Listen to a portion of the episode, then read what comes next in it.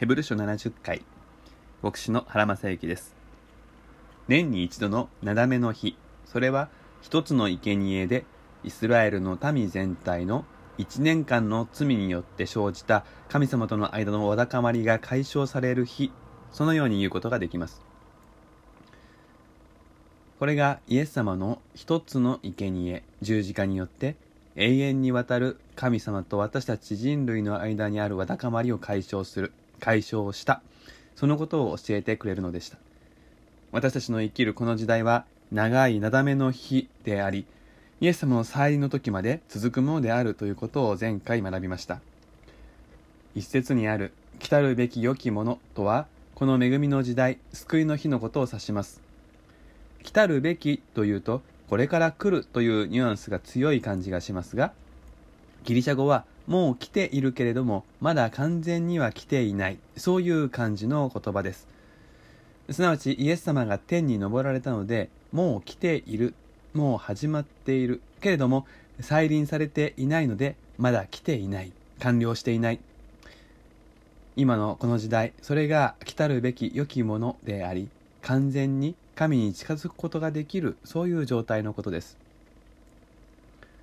なだめの日を一つの生贄でイスラエル民全体の一年間の罪によって生じた神様との間のわだかまりが解消される日と先ほど言いましたがそれにしてもこの生贄によって神に近づくことができたのは大祭司一人であったということがヘブル書の著者の話の土台になっています。許されると言っても聖なる神の臨在の中にみんなが入れるようになったわけではなく遠巻きに立つことが許されるようになったということに過ぎません。毎年同じ生贄が捧げられるということは効力はプラスマイナスゼロだということです。進歩がない。進展がないのです。今年より来年の方が神様との距離が縮まるということではない。今年より来年の方が死聖所に入れる人数が増えるということもない。プラスマイナスゼロの関係。いやもし何か間違えれば怠ればマイナスが強くなってしまう。それが立法の旧約聖書の時代の限界でした。なだめの日を一つの生贄でイスラエルの民全体の一年間の罪によって生じた神様との間のわだかまりが解消される。しかしそれは距離のある関係が維持されるに過ぎませんでした。自分は神の前に立てない関係にあること。その神様と歩めていることは感謝であっても距離は縮まらない。毎年のなだめの日はこのことをイスラエルのために刻み続けました。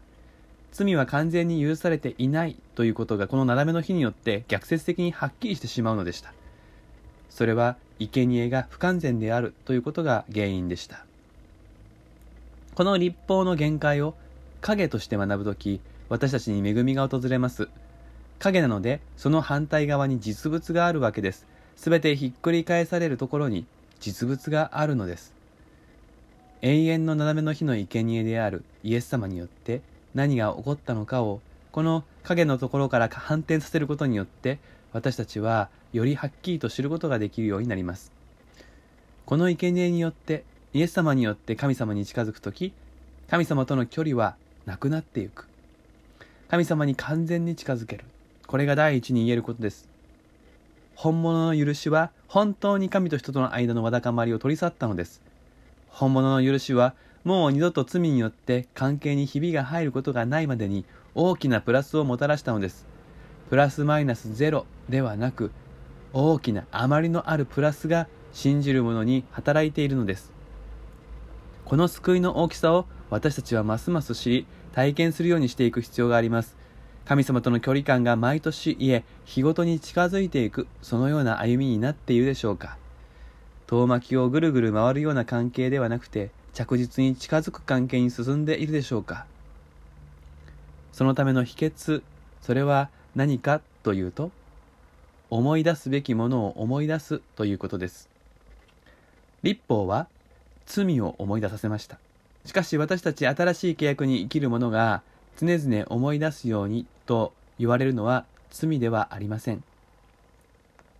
生産式で私を覚えてと言われます。私を思い起こせ。イエス・キリストを思い起こせということです。自分の罪を軽く考えてよいわけではありません。そうではなく、その罪を思い出して、ああと落ち着く、落ち込むのではなくて、どうせ自分はこんなものでこれ以上変わりませんというのでもなくて、この罪が許されて、清められて、神様との距離がゼロになっている。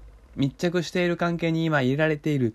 イエス様の愛によってそれが実現しているということを思い起こすのです。私を覚えてとはそういうことです。そうしたら、出てくるのは残念な思いではなくて感謝です。感謝があふれること、これこそ神との距離が近づいている証拠です。自分の罪止まりで神様を遠くに感じながら生きるとしたら、新しい契約なのに古い契約のように生きることになってしまいます。こんなもったいないことはありません。